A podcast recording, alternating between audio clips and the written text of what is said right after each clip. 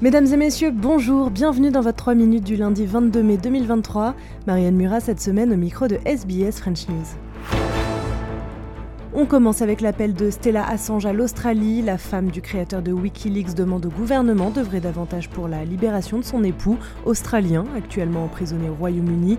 Julien Assange est en attente de son appel contre son extradition aux États-Unis pour espionnage et publication de documents secrets concernant les guerres d'Irak et d'Afghanistan.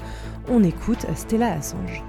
There is now near universal recognition of the enormous implications that this case has for press freedom and the future of democracy.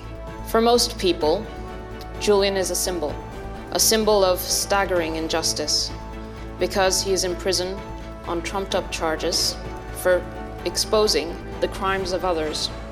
A symbol because he faces a bewildering 175 year sentence for publishing the truth. Le mont Everest a fait sa dixième victime cette saison. L'Australien Jason Bernard Kennison, 40 ans, a perdu connaissance en haut du plus haut sommet du monde vendredi dernier. Il vivait à Perth, venait du South Australia. C'est son père qui a été informé par la police. Ce week-end marquait également la tenue du G7 à Hiroshima au Japon, l'occasion pour les pays membres de décider de sanctions plus sévères à l'encontre de la Russie dans le cadre de la guerre en Ukraine. Pour le trésorier australien Jim Chalmers, il faut aller encore plus loin pour contrer Moscou. Sanctions against Russia need to be as robust as possible. Uh, we need to tighten the Vladimir Putin and his cronies uh, who have engaged in this aggression uh, against the people of. Uh, and the statement out of the G7 and statements that we have made previously recognise the fact that sanctions do give us the opportunity to tighten the screws on that regime. Uh, in order to do that, we need to make sure that they're as robust as possible.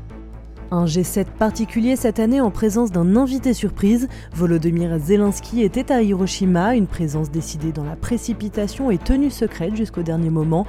Le président ukrainien est venu plaider pour de nouveaux soutiens diplomatiques et militaires. Il en a aussi profité pour démentir les allégations russes selon lesquelles Moscou avait pris le contrôle de Barmout. Today they fulfill a very important task.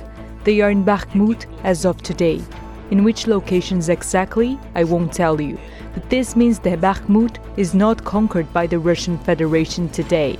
There can't be any other interpretation of this. Et on apprend que la ville de Dnipro a été attaquée par 16 missiles et 20 drones russes dans la nuit. Le bilan provisoire fait état de 8 blessés et des immeubles détruits. Voilà pour l'essentiel de l'actualité résumé en 3 minutes. Je vous souhaite une bonne soirée et vous dis à demain pour un nouveau bulletin.